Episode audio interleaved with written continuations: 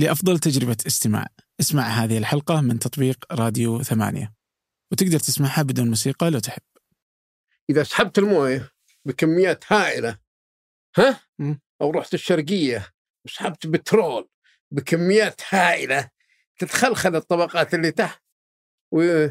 ويحصل انهيار ونسجل على شكل هزات سجلنا قبل آه، 1993 ميلادي زلزال بقوة ست درجات وسبعة في العشرة. كم؟ ست درجات وسبعة في العشرة. فين؟ 70 كيلو جنوب غرب جدة. 70 كيلو جنوب غرب وليس جنوب شرق. لو كان الزلزال هذا جنوب شرق جدة كان دمر جدة بمكة بالطائف. أنهاه على الأرض. مسحها.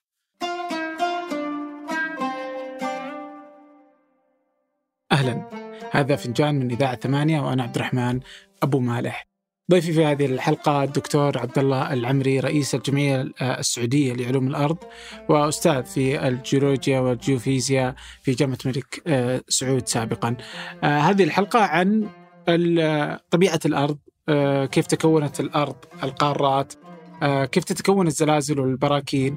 وكيف حالتها في آه، آه، الجزيرة العربية أو شبه الجزيرة العربية. ليش في في إيران زلازل آه، الجزيرة العربية ما في.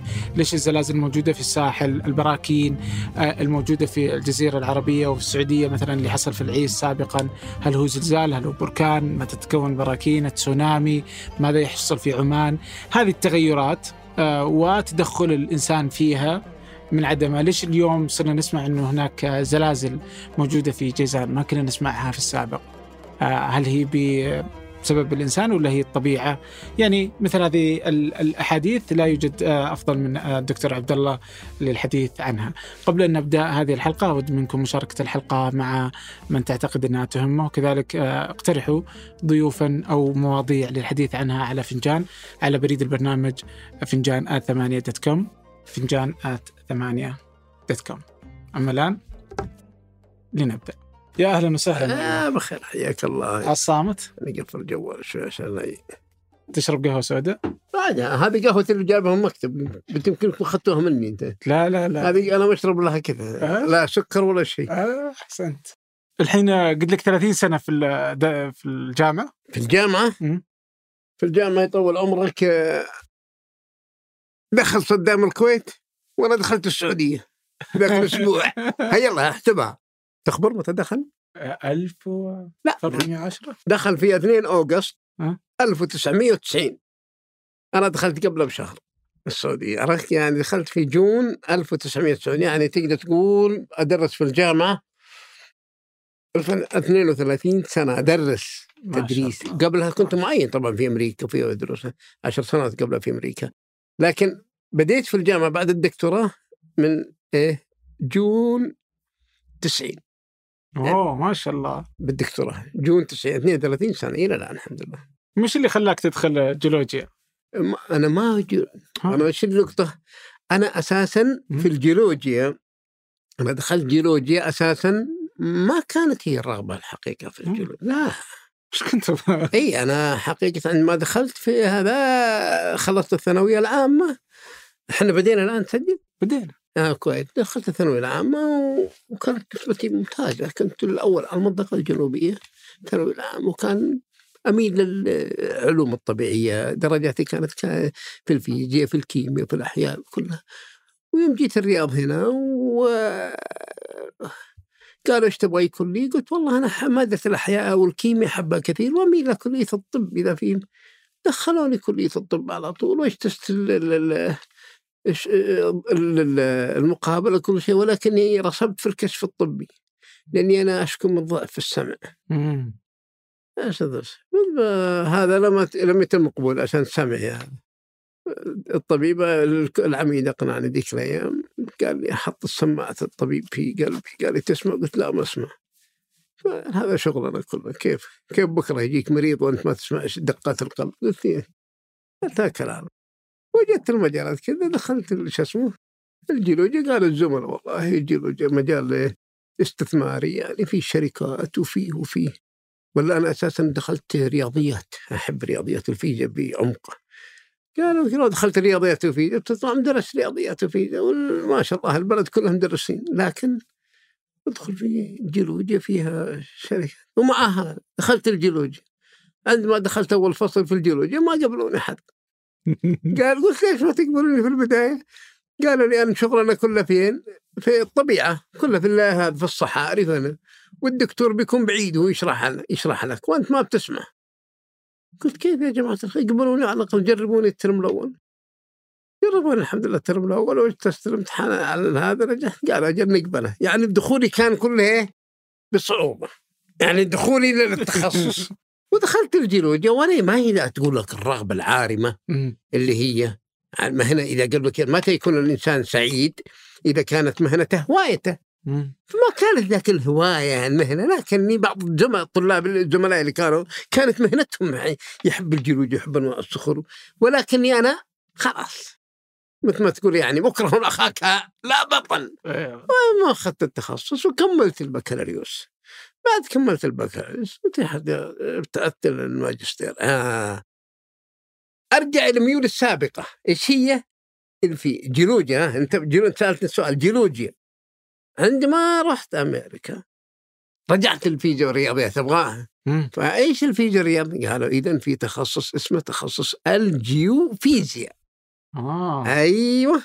فقمت كملت في فلوريدا. جامعه جنوب فلوريدا. ماجستير في الجيوفيزياء اللي هو إيش؟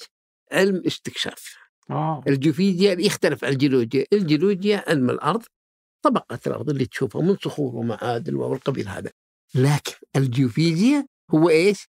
استكشاف الثروات الباطنية من بترول ومياه ومعادن هذا اسمه استكشاف فدخلت في الاستكشاف إيش؟ اللي هذه المياه في درست في فلوريدا لأن فلوريدا كلها إيه؟ منطقة مائية وبحيرات و... في تامبا كنت؟ أحسنت كنت في تامبا فلوريدا. نعم كملت الماجستير عندما رجعت السعودية قال أوف رجعت قال والله في مرسوم ملكي صدر إيش هذا المرسوم اللي قال يقول لك إنشاء مركز الدراسات الزلزالية أو مرصد الزلازل الجوفية مرسوم ملكي ليش؟ هذا بعد زلزال اليمن 1982 قتل حول 3000 شخص في المملكة استشعرت باهميه إيجاد مواصفات وكود مباني يعني للتخفيف من آثار الزلازل إذا لابد انشاء مرصد زلازل قبل ما تعرف كيف تعرف انشاء مرصد فقامت البعثه الأمريكية أو هيئة المسح الأمريكي بمساعده جامعة الملك سعود و- وانشأوا مركز إيش؟ آه، اللي هو مرصد الزلازل الجيوفيزيائي بجامعه الملك سعود. طيب يبغون مختص في الجيوفيزياء. ما وأنا كنت في مبتعث هيئه المواصفات والمقاييس وما هذا الجامعة تبغى مختص. طلبوني إني أنتقل للجامعة. وأنتقلت لجامعة الملك سعود. قالوا خلاص أنت الآن جيوفيزيائي. كنت في البكالوريوس جيولوجيا وماجستير أصبحت الآن جيوفيزيائي. نبغاك تدرس تكمل الدكتوراه في جوفيزيا إي بس بإيش؟ في الزلازل. مم. علم الزلازل ولا, ولا عشان الكود البناء والمواصفات الهندسية. تبشر رجعت أمريكا. وكملت الدكتوراه في مجال الزلازل والتخصص الدقيق فرعي كان هندسة مدنية لمواصفات المباني والأمور هذه لكن التخصص الرئيسي كان إيه؟ اللي هو علم إيه؟ الزلازل في جامعة مينيسوتا في شمال أمريكا ورجعت عام 1000 و- شو اسمه مثل ما قلت لك 1990 في تدريس ها الجيوفيزياء التطبيقية وتدريس الجيوفيزياء التطبيقيه الماديه اللي كان عندي الماجستير فيها وتدريس علم الزلازل فصرت أدرس جميع مقررات القسم لأن عندي تخصصين عندي ثلاث تخصصات بكالوريوس جيولوجيا ماجستير جيوفيزياء دكتوراه زلازل فهذه الميزة إنك إيه؟ من كل بحر قطرة. مم. سلامتك. هذا بالنسبة للتخصص وجبت له. والتأليف حتى كتب التأليف اللي الفها كثير كلها في هذه المجالات في مجال الزلازل وفي مجال الجيوفيزياء. مم. طيب بس إنك تدرس زلازل واللي صار مثلا في اليمن 1982 احسنت أيوه. بس في السعودية أو في الجزيرة العربية يعني ما في ذيك البراكين ولا ذيك الزلازل. احسنت إي نعم حبيب نعم صدق. اولا منطقة شبه الجزيرة العربية نسمي شبه الجزيرة العربية يحدها خمسة اللي هو يسمونها اللي هو الصبيحة العربية. مم. الصبيحة العربية إذا قال لك الصبيحة العربية لها حدود. الصفيحة العربية إحنا الآن واقعين على الصفيحة العربية. الصفيحة العربية يفصلها عن الصفيحة الأفريقية البحر الأحمر. مم. أوكي؟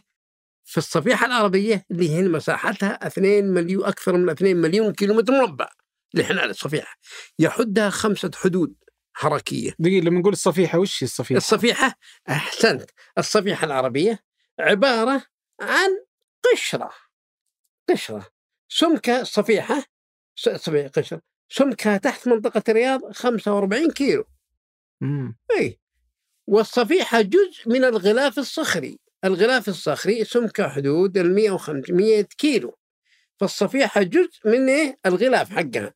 وتحت الغلاف الصخري غلاف إيش؟ اسمه الغلاف الوهن الغلاف اللن وتحته الوشاح واللب الخارجي واللب الداخلي لين تصل مركز الأرض عند 6371 كيلو مركز الأرض عند درجة حرارة 6000 درجة مئوية. مهم. هذا الآن وصل نرجع إلى السؤال الصفيحة العربية. فالصفيحة التي نحن عليها الآن تتكون من جزئين الجزء الشرقي أو الثلثين الشرقي من هذه الصفيحة يطلق عليه الرصيف العربي. إيش هو الرصيف العربي؟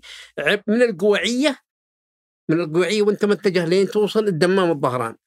هذه إلى- بما فيها الربع الخالي بما فيها شمال المملكة إلى أن توصل القريات ورفح المناطق ليه؟ لأنها صخور رسوبية تمثل ثلثين المملكة مم. هذا اسمه إيه؟ الرصيف من القويعية وأنت متجه لين غرب إلين توصل مثلا إلى منطقة خلينا نقول تعرف نيوم.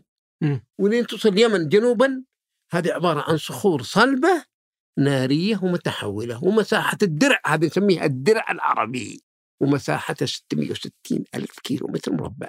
إذا الثلث درع والثلثين رصيف كلها في مجملها لها حدود. يحدها من الغرب من مضيق باب المندب حتى تصل إلى الأملج الوجه ضباء هناك في الشمال هذا اسمه البحر الأحمر ذراع البحر الأحمر. ذراع البحر الأحمر البحر الأحمر. ثم يجينا الثاني. يمتد من نيوم جنوبا اللي هي راس الشيخ حميد اللي هو منطقة الآن اللي جسر الملك سلمان حاليا من ذيك المنطقة وتمشي شمال يجيك هذا سمه آه، الحد البحر الميت. بما فيها ال 180 كيلو خليج العقبة وادي عربة والأردن وتلف تركيا وتمر بالعراق شرقا لين توقف في إيران وهذه هذا اسمه إيه حد البحر الميت مم. الحد الثالث حد زاغروس جبال زاغروس اللي هي منطقة تصادم الصفيحة العربية مع الإيرانية. هذه أكثر المناطق نشاط. الحد الرابع يبدأ من مضيق هرمز ويمشي هنا إلين من ايران حتى يوصل مضيق هرمز. هذا الحد الخامس من مضيق هرمز لين المحيط الهندي تحت بما فيها بقى إلين يوصل باب المندب. اذا خمسة حدود حركية فيها ثلاث أنشطة. أنشط واحد اللي في إيران ثم اللي في البحر الميت ثم اللي في البحر الأحمر. ثلاثة ذيك ما هي نشيطه إلى حد عاديه نشاط لكن اللي في أيوه اللي في البحر ال- ال- العربي لا وهذا ما هو نشيط زلزاليا ولا هنا اللي في الخليج اللي جهه عمان ما هو نشيط زلزالي لكن اللي في إيران. نشيط زلزالي نتيجه تصادم إيه؟ الصفائح مع بعضها. هذه من نأتي إلى النشاط الزلزالي في نشاط زلزالي دقيقة الحين الرصيف العربي يشمل كل دول الخليج العربية اللي في احسنت إيه، الرصيف العربي يشمل دول مجلس التعاون الخليجي. كلها على نفس ال بالله عليك نعم. إلين توصل الخليج العربي. هذا اسمه الرصيف العربي. ممتاز. وما فيها الشيبة وما الشيبة وعمان وما عمان المناطق ذيك هذه كلها أنت لكن إذا دخلت في جبال عمان الجبل الأخضر هذا ما يشمل رص ما اسمه رصيف. نعم. لأنه عبارة عن صخور نارية مثل اللي عندنا هنا في الحجاز اللي هي إيه؟ الصخور الصلبة السوداء لكن الصخور الرسوبية اسمها رصيف أو المسطح مم. أحيانا يسمونه المسطح العربي وأحيانا يسمونه إيه؟ الرصيف إيه؟ العربي مم. هذا إذا النشاط الزلزالي يختلف نشاطين النشاط الأول هو النشاط البركاني والثاني هو النشاط الزلزالي النشاط البركاني نشاط حديث النشاط الزلزالي يختلف عنه طيب إيش الفرق إيش الفرق؟ عندما قبل أيوه تقريبا كانت كلها الصفيحة العربية والأفريقية واحدة قبل عشرين مليون سنة نتيجة الشد اتجهت الصفيحة العربية نحو الشمال الشرقي والصفيحة الغرب الأفريقية نحو الجنوب الغربي وتشكل البحر الأحمر مم. تكون الأخدود اسمه أخدود إيش؟ البحر الأحمر عندما تشكل على مرحلتين إيش نجم عنه؟ الحرات. اللي تشوفونها في المدينة المنورة حرات بركانية حديثة عمرها خمسة مليون إلى عشرة مليون سنة. نفس الحرات اللي تشوفها على يمين البحر. نفس اللي تشوفها في السودان وفي مصر. نفس نفس التركيب ونفس العمر انفلاق واحد. يتوسع البحر كلما اتجهت جنوب. ويقل التوسع كلما اتجهت شمال. إلى املج هذا الضيق. لكن في البحر الجنوب عند فرسان ومناطق يزداد نتيجة وجود الصهارة والنشاطات البركانية. هذا في القرآن يطلق عليه والبحر المسجور لأنه يتوقد نارا وكلها عبارة عن بقع ساخنة في باطنه. بقع. ما في إلا منطقتين في العالم. البحر الأحمر وفي جزر آه، البحر اللي عند في غرب في ايسلند في المحيط المتجمد الشمالي اللي فيها بقع ساخنة في المحيط في شمال المحيط الاطلسي من جهة الشمال مم. هذا هو أكثر المناطق فيها إيش؟ بقع ساخنة وعشان كذا يتوسع كل ما اتجهت إيش؟ جنوب هذا براك نشاطات البركانية النشاطات البركانية في المم... في المملكة خلينا نترك المملكة بس فيها 19 حرة مم. 19 حرة بركانية أكثرها نشاطا اللي هو حره المدينة المنوره يسمونها حره الحرة. مم. أنت إذا نزلت المدينة المنوره بتشوف قدامك منطقة كلها سوداء بركانية وحتى الطائرة إذا نزلت تلاحظ أنها دائما فيها اهتزاز بسبب- بسبب النشاطات البركانية الموجودة. هذا آخر نشاط بركاني حصل في المملكة هو في المدينة المنوره عام 1256 ميلادي. أوه. أي في العصر العباسي هذا هو. نعم. هذا النشاط البركاني غطى المدينة بالكامل حتى وصل الحرم النبوي ثم غير اتجاهه. وهذا كان في حديث الرسول صلى الله عليه وسلم إنه يأتي في زمان بركان أو نار يسمونها نار. ارتفعت استمرت 53 يوم هذا البركان. مركز البركان عندما عملت عليه دراسات في ال 20 15 سنة الماضية وجدت الصهاره حقته على عمق 4 كيلو تقريبا. غرف صهيره اسمها الصهير مم. له إيش؟ منين يجي؟ يجي من غرف تحت أسم مركز طلعت إلى سطح الأرض وغطت المنطقة ارتفعت لين ما حديث يقول تضيق له أعناق الإبل في بصرة كانوا يشوفونه من مكة ويشوفونه من البصره ويشوفونه من بيت المقدس. اي 53 يوم استمر وصل الحرم النبوي ثم غطى راح في يمين حتى غطى حرة اسمها حرة العاقول وحرة رهط وبعدين في شمال حره في شمال فوق شوية اسمها حره خيبر. شمال- والغرب منه الحره اللي حصل فيها ال- الزلازل قبل 10 15 سنة اسمها حره العيص. أيوه بس ما هو بركان كانت زلازل. حصلت هزات ثم انزعجوا الناس يفكرونه بركان لأن با- عندهم باقي عندهم في الذاكرة ان البركان بيثور مثل اللي في المدينة المنورة. ولكن أنا كنت ضد الكلام هذا من البداية وقلت لهم المنطقة هذه لأني حللت المنطقة صخورها وجدت إن آخر بركان حصل فيه قبل 5000 سنة.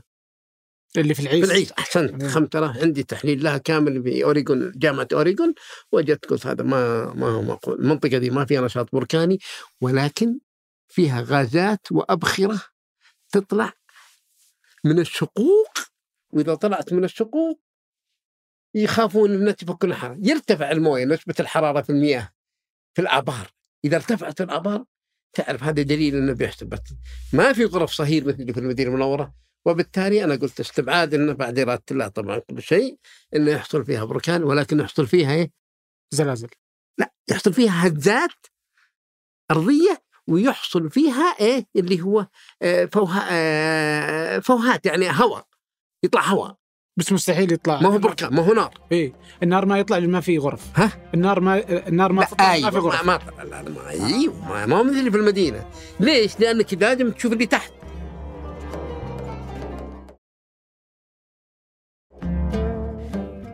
البركان كيف يطلع؟ يطلع يا اخ عبد الرحمن اي يطلع من تحت ونشوف الآن وين مصدره. مم. إذا في تحت غرفة تمونه من تحت تدعمها من تحت مثل ابار في تحت؟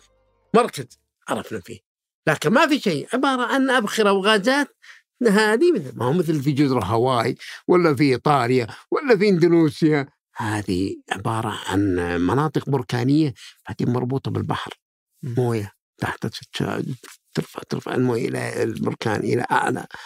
نشاطات طيب البركان. بس آه، واللي في المدينة ممكن إنه يطلع أبشر اللي في المدينة المنوره إيه؟ ولا اللي في اثنين اللي في اللي في المدينة اللي, اللي في المدينة. طلع في الدولة العباسية هل ممكن إنه يثور؟ الثوران البركان هذا هو صح ممكن نتنبأ لكن في مراقبة عليه إنه ما في أي نشاطات بركانية حديثة عليه لأن الثوران هو ثير 1000 1000 ال 1256 بعدها ب 1293 حصل بركان بس صغير. نشاطات بركانية خفيفة. من خلال تلك الفترة إلى الآن نتكلم عن 600 سنة تقريبا. لم أي شيء في مراقبة للنشاطات الزلزالية. بعدها قبل 20 سنة هيئة المصالح الجيولوجية حطت تقريبا أكثر من 15 محطة لمراقبة النشاط الزلزالي والبركاني في المدينة المنورة. وجميع رصدنا عبارة عن هزات بسيطة. وليس زلزال تريجرينج تعمل هزات كثيرة لا. وش الفرق بين الزلزال والهزه؟ الله تعالى يقول في القرآن ولما انزلنا عليها الماء اهتزت وربت. والآية الأخرى تقول إذا زلزلت الأرض زلزالها. فالهزة المويه إذا نزلت على الشجر ولا شيء ولا سقيت الزرع اللي أمامك كذا. تقول تهتز. في الزلزال إذا أقل من ثلاث درجات ونص ولا تحس به. نسميه هزة. آه ثلاث درجات ونص أنا ما بحس بالهزة. ما هزة بس نرصد إحنا اثنين. في المرصد عندنا الأجهزة اللي عندنا ترصد أي شيء اثنين واحد ونص واحد. هذا اسمه إيه؟ هزة. هزة. اللي ثلاثة ونص يحسون فيه البشر. نسميه زلزال. وتسجل خلاص ويسبب لك إزعاج. الدفاع المدني يتصل عليك وفلان يتصل عليك وفلان يتصل عليك إن هذا نسميه زلزال. هذا زلزال. هذا واحد. هذا نسميه إيه، إيه، الزلزال. طيب. طيب أنا أسجل آه، نشاط آه، تفجير. وتحس. التفجيرات اللي حصلت في في العشرين سنة الماضية أسجلها وقوتها درجتين ترى مم. إيه نسجلها التفجيرات اللي تحصل سواء تفجيرات كيميائية ولا ع- ميكانيكية ولا اللي. حصلت قبل سنتين اللي هي مع ظهر ترك حقة غاز في عند الحرس إلا إيه. سمعتوا إلى هنا وإلى شرق إلى الدرعية آه، رصدناها كيف؟ لماذا؟ وهي على السطح لأنها وقعت على السطح آه. وإذا وقعت على السطح الموجات تنتشر على السطح بالقرب من السطح وتكتسح اللي قدامها فتبدأ المباني أوه يا أخي والله المبنى هذا اهتز الزجاج اهتز النوافذ اهتزت بسبب موجات يطلق عليها RG موجات سطحية عرفت كيف؟ RG وال SG. هذه موجات على السطح تسجل بالرغم من درجة كم درجة قلت؟ درجتين. بس. لو لو حصلت في باطن الأرض ما حسينا فيها. مستحيل. آه. طيب متى نسميه زلزال؟ أي شيء أقل من 2 كيلو عمقه؟ على طول جاوب عني أنا. قول هذا ولا تفجير ما في. ليش؟ يعني إحنا معروف عندنا إنه 5 كيلو وتحت زلزال. عمق عمق عمق مركز. إذا قلت والله عمق الزلزال 2 كيلو خلاص هنا علامة استفهام. يا إن زلزال يا إن تفجير ولكن أغلب الظن أغلب شيء انه تفجير خلاص واقع. متى آخر مرة زلزال جاء الجزيرة العربية؟ ها؟ آخر زلزال جاء. زلزال؟ باستمرار كل يوم كل يومين ثلاثة أنا وصلت أنا أقول لكم. والله. والله؟ نرصد هزات في خليج العقبة وفي اليوم وفي البحر الأحمر وفي ال... وزادت أكثر. عندما انشانا السد في فين؟ بيش أوه. سد بيش ثاني أكبر سد في المملكة هذا عندما انشا هذا السؤال الثاني اللي تبغى تسالنيه الآن هذا مهم هذا مم. السدود بقدر ما لها إيجابيات لها سلبيات ليش؟ لأن الموية ضغط الموية ثقيل وإذا دخل في الصخور يبدأ يضغط على التشققات وتبدأ الأرض ترتج وتهتز. على شكل هزات. توصل إلى أربع درجات ونص. أقدر أسميها زلزال واو. أي السد العالي. عندنا في جيزان رصدنا أربع درجات وشوي قبل فترة. في جيزان. كيف؟ فصار يعني أنا أعطيك سجل. كنا قبل انشاء سد بيش بيش. سد بيش. ما هو بيشة بي- بيش. بيش بيش. سد بيش. قبل انشاء سد بيش كل سنة وسنتين نرصد جلدال بأربع درجات. من إيش يجي طيب؟ ها من البحر الأحمر. آه. البحر الأحمر. اي هذا البحر الأحمر ما على السطح مهم المراكز مثل ما رجعت للنقطة الأساسية. إيش قلت قبل شوي؟ حدود الصفيحة منين البحر الأحمر. في 70 أكثر من 75% 80% مراكز الدلاجل في البحر. من قليل بس يابسة. عمرنا ما رصدنا دلاجل في الدرع فوق. الدلاجل في المناطق اللي إيه اللي على الساحل. ما ترصد فوق ما في ما في ولا هنا ما في هنا ما في الرياض ما في هنا إيه؟ في في؟ هزات عن طريق آه. الموية مو سحب تسحب إذا سحبت الموية بكميات هائلة ها مم. أو رحت الشرقية وسحبت بترول بكميات هائلة تتخلخل الطبقات اللي تحت. ويحصل انهيار ونسجل على شكل هزات. بتكون درجة كم؟ كيف؟ كم تكون درجتها؟ توصل ثلاث درجات ثلاثة لا إي كذا؟ ثلاث ثلاث ثلاث ونص. طيب كنت اللي في الشرقيه أربعة أربعة ونص لأنه بترول. آه نجي لها. الحين في جيزان قبل آه، بيش. قبل بيش كانت تقريبا جلدال كل سنتين سنة ونص أربع درجات. الأحمر و... سنة الآن أكثر شيء نوصل أحيانا أربعة خمسة بعد إنشاء السد. فين؟ ومركزة فين؟ تحت في منطقة السد. مثل أرجع لنقطتي ب- بأن السد ثقل الموية ها؟ وأنت ما فرغته ما فرغت السد يعني ما عملت تقنين لازم السد إذا امتلأ. إيش؟ تفرغ السد على أساس تخف الضغط ولا انتبهت لمسألة التفريغ السد تقوم الموية تضغط على الفجوات بأي شكل من الأشكال اللي تحتها ثقل وتبدأ الأرض تحت تضعف إذا ضعفت تتحرك بالسنتي مم. تهتز. يحصل ازاحه تسجل عندنا أربع درجات. و... ويتذكرون يحسون فيها أهل الجيزان؟ طبعا. آه. شو ليش؟ إذا حدود تحس الهجات إذا أربع درجات إلى 50 كيلو. إيش فيك؟ خاصه إذا كان عمقها بسيط بسيط. يحطون فيها في كل مكان. وهل كان آه، قبل ولكن تعرف الآن يوم شفنا الآن صعب إن عشان نوع من ال- الهلع لأن هذه من عمل الإنسان. هذه من عمل الإنسان على الطبيعة. ما هي من رب العالمين. في فرق بين الجلادل الطبيعية اللي من اللي تحدث في البحر وهذه ولكن غير من الجلادل اللي البشر يتكفى إيش هذا؟ التفجيرات هذه من البشر. حقن المياه في السدود هذا البشر. سحب المياه من الآبار سحب البترول هذه من البشر. تأثير البشر على الطبيعة. فبالتالي إذا سحبت بترول أو سحبت موية وسببت هزة ما أقعد أبلغ عليها أقول حصلت هزة أعرف انها من عملنا اسكت. عنها آه، فقط أهتم بالدلادل اللي الطبيعية مم. بس مو ممكن إن هذه تكون آه، أول شيء قبل قبل يبنون السد كانوا يدرون إنه بيسبب زلازل؟ ما يدرون ما يدرون؟ لا ما يدري أنا اللي أخذت الخبر عارف أنا اللي اعطيك لأن الجلادل في الطبيعة في البحر اكثرها. لكن أعرف إني أسألهم لكن بعضهم ينكر يقول لك لا لا يا أخي ما مثلا الجهات المعنية لا لا هذه ما هذه زلزال طبيعي يا أخي أعرف افرق من خلال الإشارة أعرف الزلزال الطبيعي والصناعي ليه- كيف نعم من خلال الموجة الموجة إذا. ضغطت فوق على طول مباشرة هذه موجة أعرف إنها تضغط على لأن الزلزال إذا حصل التفجير إذا حصل مثل كيف يحصل التفجير؟ كيف تشغل موجة؟ من جميع الجهات. تفجير هنا وهنا وهنا وهنا. عرفت تدفع. لكن الزلزال بالغالب تسحب الموجة. إذا تحت ثم تنعكس فوق. آه. لكن الموجة البركان شو اسمه التفجير إذا حصل يقول كذا شوف شوف كيف. يضغط فهذا يصير. من يد الإنسان. الزلزال كذا شوف كيف؟ شوف هذا زلزال طبيعي. لكن هزه آه شو اسمه تفجير بش بش يعني يدفع يدفع؟ يقول كذا بش هذه ما طبعا ما معظمها لأن في جزء منها ينزل تحت برضه. لكن الأغلبية تدفع فوق وتطلع. طاقة تفرز الطاقة. هذه في البرا في التفجيرات آه، طبعا لها آثار سلبية ولها آثار إيجابية. يعني التفجير نفسه. مهم طيب إيش يسوي لك التفجير إذا فجرت أنت الآن؟ إذا فجرت أنت في أي مكان إيش بيسوي له؟ بيأثر على البيئة صح؟ المياه الموية الآبار تنزل تحت مستوى الموية ينزل تحت إيه.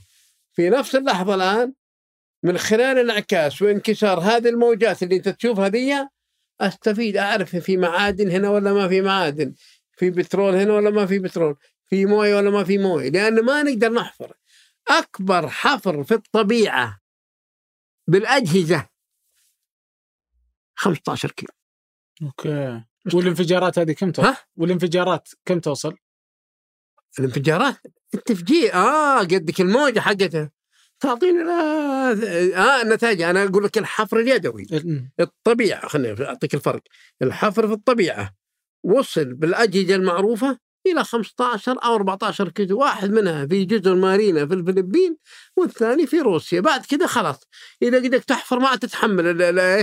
الأجهزة تذوب الحرارة لأن كل ما تنزل تحت في الأرض ثلاثة كل 100 متر كل 100 متر ثلاث درجات تزداد. يلا وصلت 15 كيلو كم تصير؟ أكثر من 300 500 600 مم.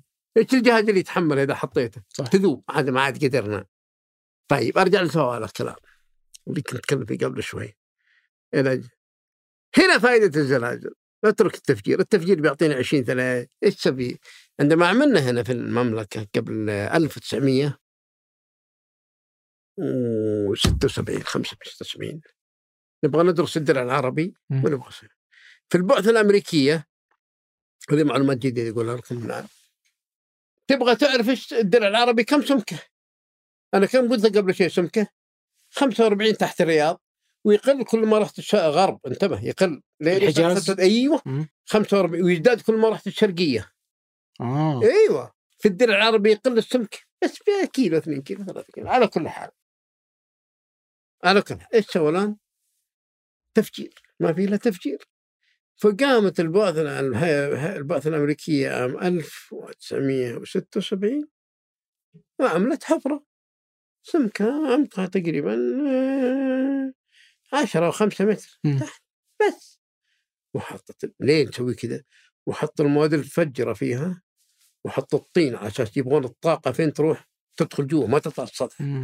ما قاموا ما قاموا فجروا على السطح لأن لو فجرت على السطح كذا راح جزء 50% هنا و40% هنا وتحت لدى العشرة ما استفدت شيء فيعملون حفرة ويحطوا فيها إيه المواد التفجير هذه هنا وبعد 200 كيلو يحطوا 200 كيلو ها.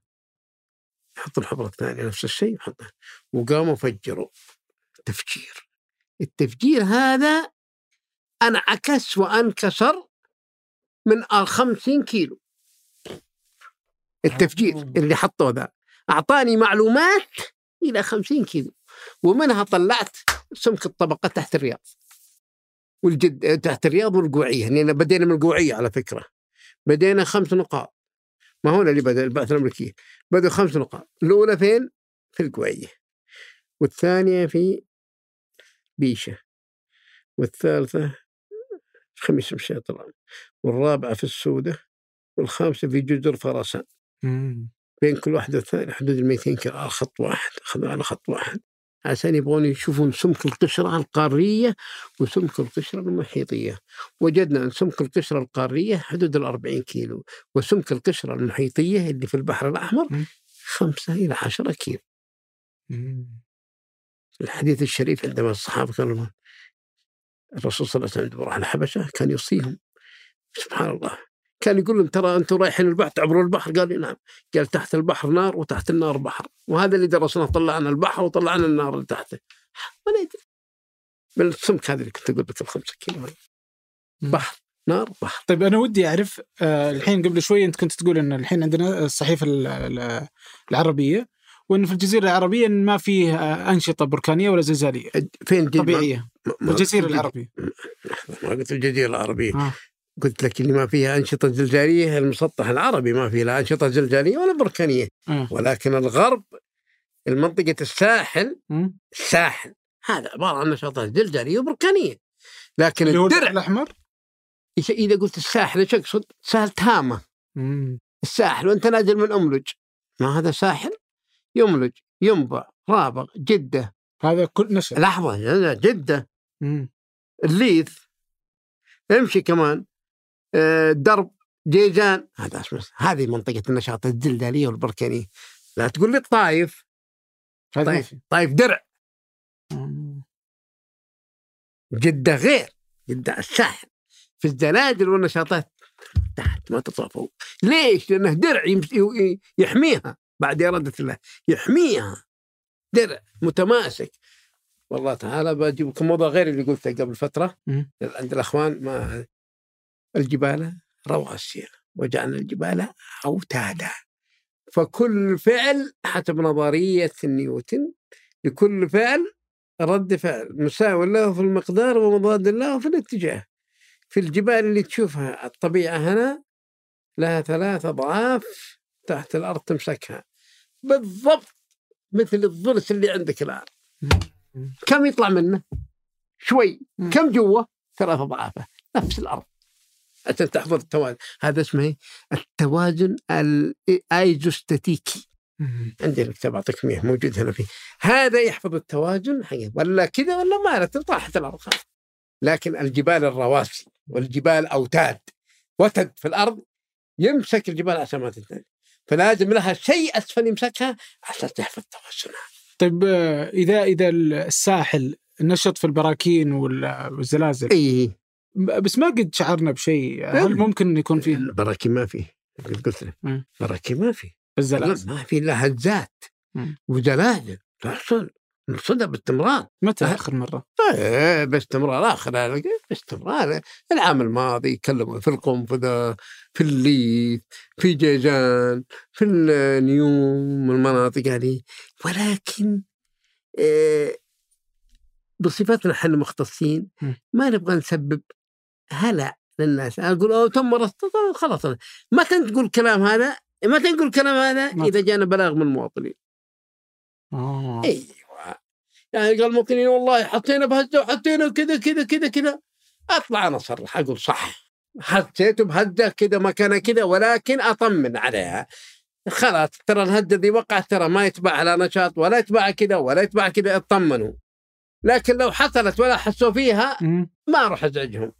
أسجلها عندي في الريكورد في السجل وأسكت. لكن إذا جد دفاع المدني بلغ وطلب قال يا أخي في جانا مواطنين جانا بلاغات وجانا بلاغات أطلع في التلفزيون واقول صحيح.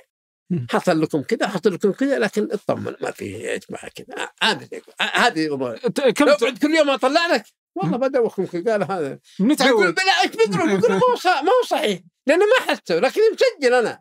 لكن ما تقول إذا حسوا. وهم بعدين يحسون. أحيانا يحسون في الليل. ها؟ مثلا في الدرع العربي هذه مشكلة.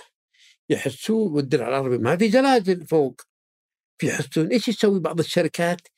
شركات الإسمنت وشركات اللي اللي تسوي في الأنفاق هذه. إيش يسوي؟ يفجرون في الأنفاق في الليل وقت هدوء. وإذا فجروا تنطلق الموجات ويحسون فيها ويفكرون الزلزال.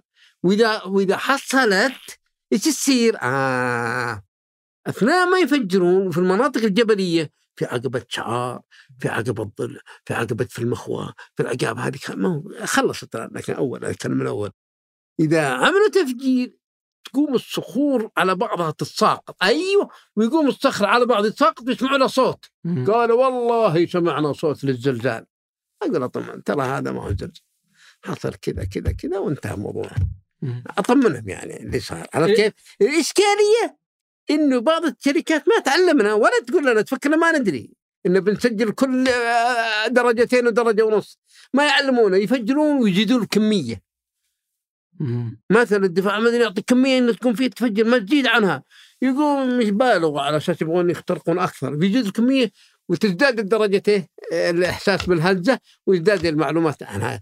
فبالتالي آه، لازم يكون في تنسيق ما بين الجهات على أساس توعية المواطنين. ال- اللي على الساحل. آه هذه كم عادة تصير؟ درجة كم؟ آه، زلازل. إيه، الزلاجل آه الزلاجل هي على الساحل. آخر واحد أربع درجات. ما تزيد عن كثير هل هل هي متزايدة؟ هل هي جالسة لا، تزيد؟ لا، لا، لا. ثابتة من النشاطات البشرية تلعب دور. النشاطات البشرية تلعب دور. هذا واحد.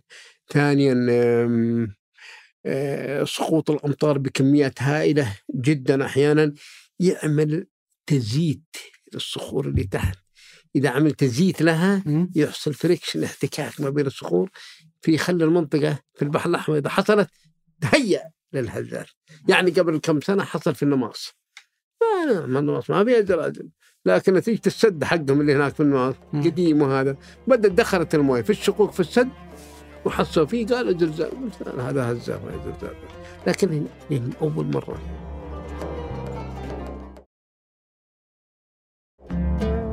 إذا رحت اليابان الآن مم. كل يوم 7000 هزه واو. سبع آلاف هزة ما بين محسوسة وغير محسوسة. لكن عندهم شيء اسمه في اليابان التصرف السليم والوعي والإدراك. وعندهم شيء اسمه ركز عليها الكلمة دي ثقا ترسيخ ثقافة الكارثة لدى المجتمع. يعني من دوركم أنتم كقناة هنا تاخذ الكلمة دي ترسيخ ثقافة الكارثة سواء كارثة زلزاليه أو كارثة طبيعية أو كارثة طبيعية أو كارثة صناعية كيف تتصرف عند حدوث أي نشاط أي زلزال أي كارثة؟ يعني الهلع يعني أعطيك سبيل مثال. عندما حصل في العيس في العيس حصل الزلزال أربع درجات ونص. وبعدها بشوية عشر ربع ساعة حصل الثاني.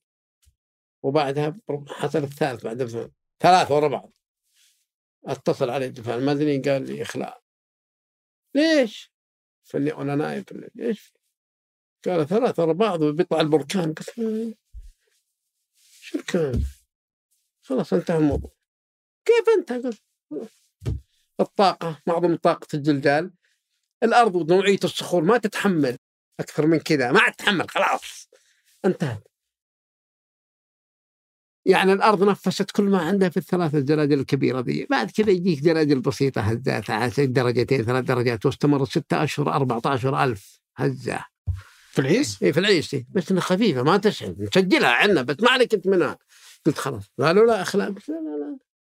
وقاموا قالوا لا صح والناس شوف هنا نقطة إيش قلت لك هنا؟ ثقافة اي ثقافة ترسيخ يعني الناس وأنا أقول لا هت- بعضهم قالوا لا وقاموا شغل الحاجات الخاصة بالدفاع المدني عملية اللي هو ال- الاستعداد وعملية ال- شو اسمه ال- آه، الاستعداد المبكر وعملية اللي يسمونها الإخلاء والإيواء والبعد كذا وشنو كبر هيلبة شوي قام الناس راح المدينة. مم. قامت الحوادث جات. ما أدري حد اثنين أو ثلاث وفيات. يعني لو جلست في بيتك نايم ذاك الليل ما عليك. لكن الهلع وعدم التصرف السليم خلاهم يطلعون وسببت نوع من الإرباك وسببت الحوادث. اذا هذه الآثار السلبية للزلازل. مم. هذا واحد. الشيء الثاني إذا عملت إخلاء وطالعوا من المدينة تجي بعدها الحرائق وتجي بعدها السرقات. خلاص فضيت المدينة بالكامل. خلاص. تبدا المشاكل. فأنت الآن مساله الإخلاء ومساله عمليه اللي يسمونها إيه؟ إخلاء ما يتخذها في أي بلد إلا الملك أو رئيس الجمهورية. يطلع على التلفزيون ما بنا ولا فلان لا لا أنا اعطيه المعلومه بعد ما أتخذ أتحمل المسؤولية كاملة. بس يقوم هو يصرح يقول اعمل إخلاء. إخلاء نوعين إخلاء إجباري وإخلاء اختياري. أنا كنت مع الإخلاء الاختياري إلى يومك وبكرة. ليش؟ قلت يا جماعة الخير قلت للمسؤولين في الدفاع وزارة الصحة يا جماعة الخير. انتهى الموضوع. قالوا إخلاء إجباري. قلت لا إخلاء اختياري. إخلاء اختياري بحريتك أنت. لأن عندك أملاك وعندك. عندك آه، مصالح وعندك وعندك وعندك وعندك. يعني أقول لك بالقوة اطلع. أنا أقول لك يا أخي براحتك يا مم. تبغى تروح المدينة؟ إخلاء اختياري. ولا إما إذا أخذتك بالقوة وطلعتك يب تبدأ مشكلة الآثار النفسية عليك. وتبدأ الأطفال والأسرة كلها لكن جيت قلت أقول لك في اختياري تبغى- خلاص أنا أرجع للموضوع والله أخي أنا ما والله الدكتور عبد الله كان مصرح المختص في النقطة دي وين؟ أنا بعدها بيومين أستدعوني الشؤون الصحية قالوا تعال بالله أعطنا محاضرات إعادة تأهيل قاعد تهيل ليش؟ إعادة تأهيل ليش؟ مم. الممرضين والأطباء برا طلعوا آه. خافوا الفلبينيين. يفكرون إن المساله مثل عندهم في الفلبين يطلع الرماد البركاني ويخنقهم ويموتون. فيفكرون عندنا في العيش كذا في المدينة المنورة. بيطلع رماد بركاني يخلق في فيجي يوم جيت المدينة المنورة جيت ينبع وهذا وجيت عندهم في العيش وجدتهم في الشوارع جالسين برا. المستشفى وقف. ولا أحد يقدر حقة اللي على القلب والمشاكل ولا هذه ولا العناية المركزة. وجدتهم في الشيء إيش فيكم أنتم؟ في الليل جيت أنا قالوا خلاص أنا بيطلع شوف وطائرات الأخلاق تشتغل فوقهم. إيش في؟ قال في بيطلع بيطلع من هذا المنطقة دي بيطلع الرماد البركاني. إحنا نبغى هنا أحسن. علموهم في الفلبين إنك في منطقة برا. لا تدخل في المنطقة في المناطق يعني اطلع, اطلع خليك في منطقة مفتوحة. كلام هذا مو عندنا. وجلست ثلاث ساعات اعطي محاضرة في المستشفى. وقاموا رجعوا مختص في النقاع على إقناعهم إقناع. برزنتيشن محاضرات أعطيهم. ثم رحت المستشفى الثاني حق ينبع البحر. ثم رحت حق أملج نفس الشيء على هذه اسمها عادة تأهيل. طيب طيب, طيب ونفس الشيء في المسجد في الجامع. إعادة تأهيل عشرة المواطنين. لكن كان مشكلة التناقض الآخر أنهم يقول لهم الجهات الأخرى اللي هي أقوى مني طبعا اعملوا إخلاء وعملوا لهم إخلاء إلى المدينة المنورة لمدة ثلاثة أشهر وبعد ثلاثة أشهر ردوهم. بدون ما يحدث لا بركان ولا شيء. طيب الحين الزلازل اللي تصير الحين عندنا في عندنا زلازل نشطه في الساحل. اي نشاط متوسطة القدر ما في ناشطة. نحن واقعين على منطقة النشاط الزلزالي في شبه الجزيرة العربية من المتوسط وليس القوي.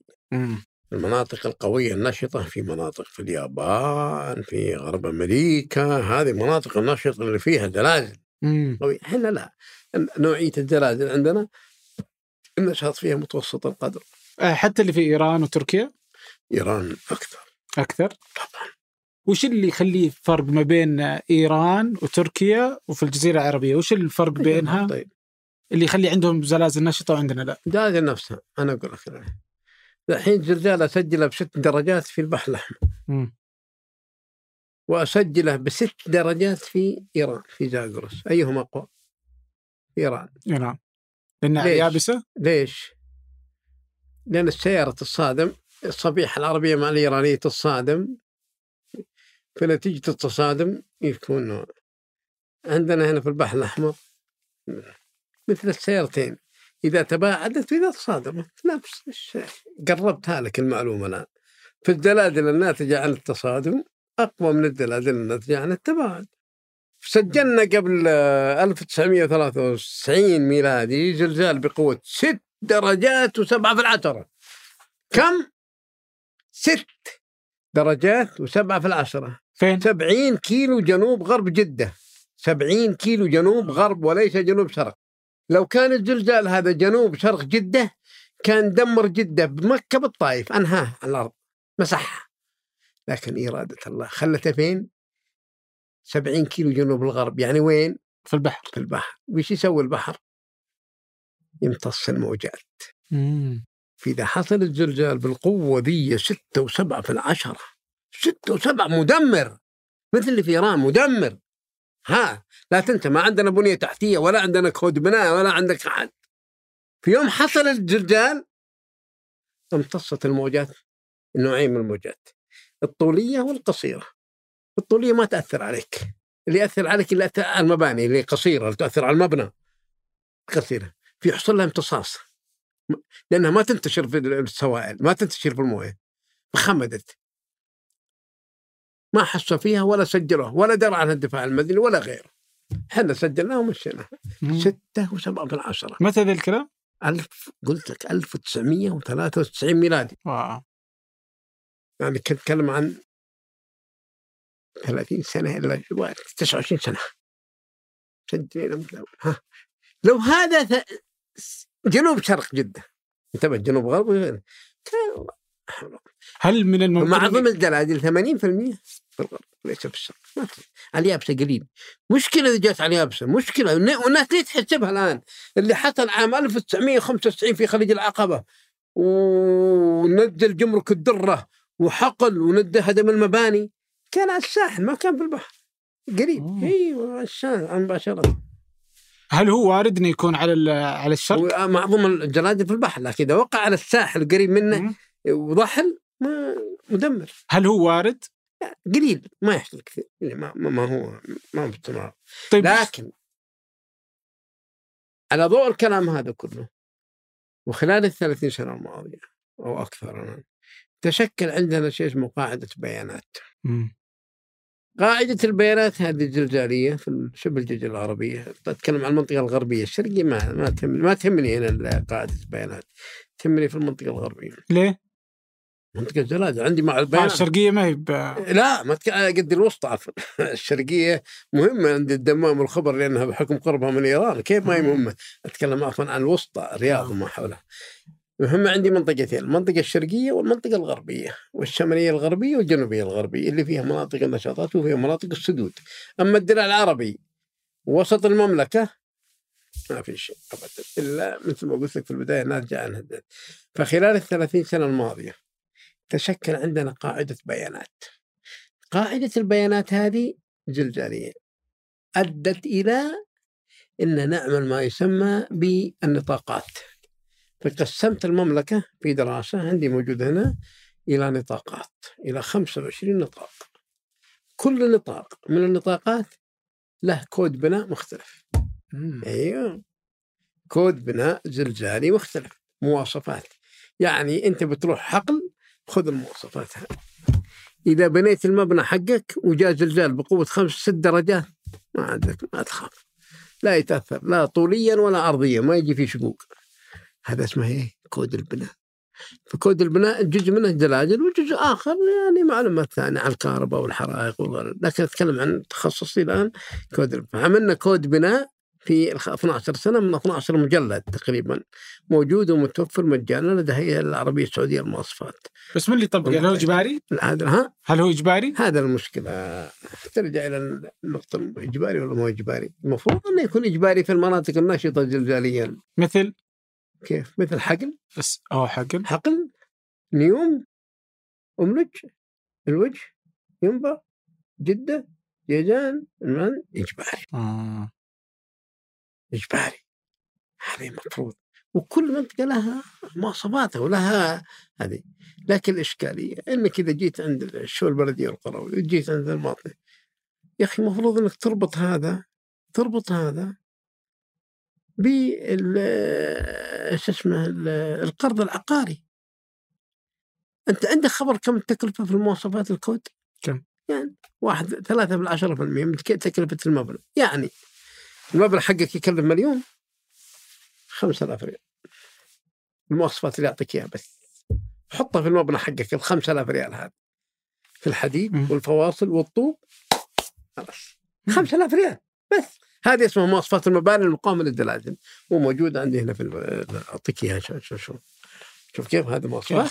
تحطها في كل مكان وكل منطقة تختلف عن الثانية على حسب مستوى النشاط اللي فيه. فبالتالي لو كان ألزم المواطن أعتقد السنوات بدا الالزاميه الآن بدا الآن بدا الآن في المناطق النشطه وكلمنا الوزارات فعلا إنه لازم إلزامية المواصفات خاصة في المناطق النشطه ليش؟ ما هو شرط زلازل يا عبد الرحمن ما هو شرط. ما هو شرط زلازل تفجيرات. إيش الفائده إذا أحد جنبك عنده مثلا منشا ولا هنا يبغى هو عامل تفجير قام البيت حقك إيه؟ تشقق من كل جهة. لازم تاخذ مواصفات المباني. المشكلة الآن في المنطقة الوسطى هنا عندنا عبد الرحمن اللي هو ما هي المشكلة مشكلة العمل هنا اللي واجهها الآن هنا مم. الكهوف التكهفات اللي تحت. هنا عندك تحت هنا مكانك هنا. قبل ما تبدأ المبنى هذا لازم نعمل له دراسة. دراسة هذه لحدود 10 متر أشوف فين تروح الكهوف. لأن إذا بنيت أنت تحت الكهوف حصل انهيار. للمبنى كله بعد خمس سنوات. فهمت علي؟ آه. لكنه درس فأول شيء تدرس المنطقة دي أدرس التربة. هنا. إلى 10 ما ما ما في فرق إني أتعامل مع مدرسة ومستشفى وفرق إني أتعامل مع بيت. فأنا أدرس إلى ثلاثة متر اذا حدود بيت. لكن إذا كانت مدرسة ومنشا فيها ألف طالب وألف ومرضى وهذا فاتعمق أكثر وأدرس أعمق. إلى كم؟ على إلى 10 متر جاء كفايه مم. بعد عشان ما تهم. فكثير من المشاكل اللي واجهناها هنا عند المواطنين هنا في القصور والمناطق إنه يبدأ يبني. وتجد نفس المنطقة نفسها سيارات مدفونة. حاطينها زمان. دافنين سيارات ورصها فوق وقام يبني فوقها لكن الدراسات الجيولوجية عندنا أوريك إياها الآن. مم. بينا طلع يا أخي تعال يا أخي. منطقتك هذه ما تصلح. هذه كلها تكهفات. أنت لا تبني في المكان هذا ابني في المكان هذا ابني في المكان هذا. تعطيه تمشي تكلفة بسيطة. ولكن بدأ الناس الوعي بدأت تأخذ الآن أي واحد دراسة عنده منشأة يرجع لنا يقول يا أنا دكتور نبغى المنطقة أنا والله عندي المنطقة دي مسطحات خضراء. وأبغى أبني هنا وأبغى أبني هنا وأبني في تحتي كهوف. تحتي مناطق خطر أقول أعمل لك مسح كامل. أعلمك فين تكون كل شيء. ما كان على حد أنا أسوي. عرفت كيف نعم؟ عرفت. طيب الحين يوم تقول آه، آه، رصدته في جدة في 93 اللي هو على البحر. 1993 إيه. جل... إيه نعم. آه، 6.7 طيب إذا هو على البحر ما هو هذا هو تسونامي؟ متى آه. يتكون تسونامي؟ حلو السؤال. جميل. السونامي السونامي إيش هو؟ مم. سو نامي سو نامي كلمة يابانية. معناها معناها اللي- سو موجة الميناء. موجة الميناء بالكلمة اليابانية تسونامي أو موجة يختلف عندك موجتين. في موجة ميناء وموجة مد وجزر وموجة عادية. الموجة العادية هذه اللي تشوفها في الشرقية والدم 10 متر لكنها من فوق سطحية. موجات المد. موجات التسونامي هذه ما توجد في عندنا ولم يسبق إن سجلنا أي موجة تسونامي من 2000 سنة في البحر الأحمر ليش؟ أيوه ليش؟ التسونامي على أساس يحصل لا بد من توافر الشرط الأساسي شرطين الشرط الأول أن تكون الصفيحتين في حالة تصادم آه. وليست في حالة تباعد هذه ما هي عندنا الشيء الثاني إنه لابد إنه يبغى منطقة واسعة مفتوحة. إيش معنى؟ 350 كيلو أرض البحر الأحمر. بس بسيط. بسيط. شيء. تحط مع المحيط هذه 5000 كيلو. آه. في يبغى منطقة مفتوحة على أساس تشتغل فيها الأمواج بقوة. السونامي إذا طلع من المكان اللي مكانه تسبح ولا تدري به لأن ارتفاعه متر. ارتفاعه كم؟ متر.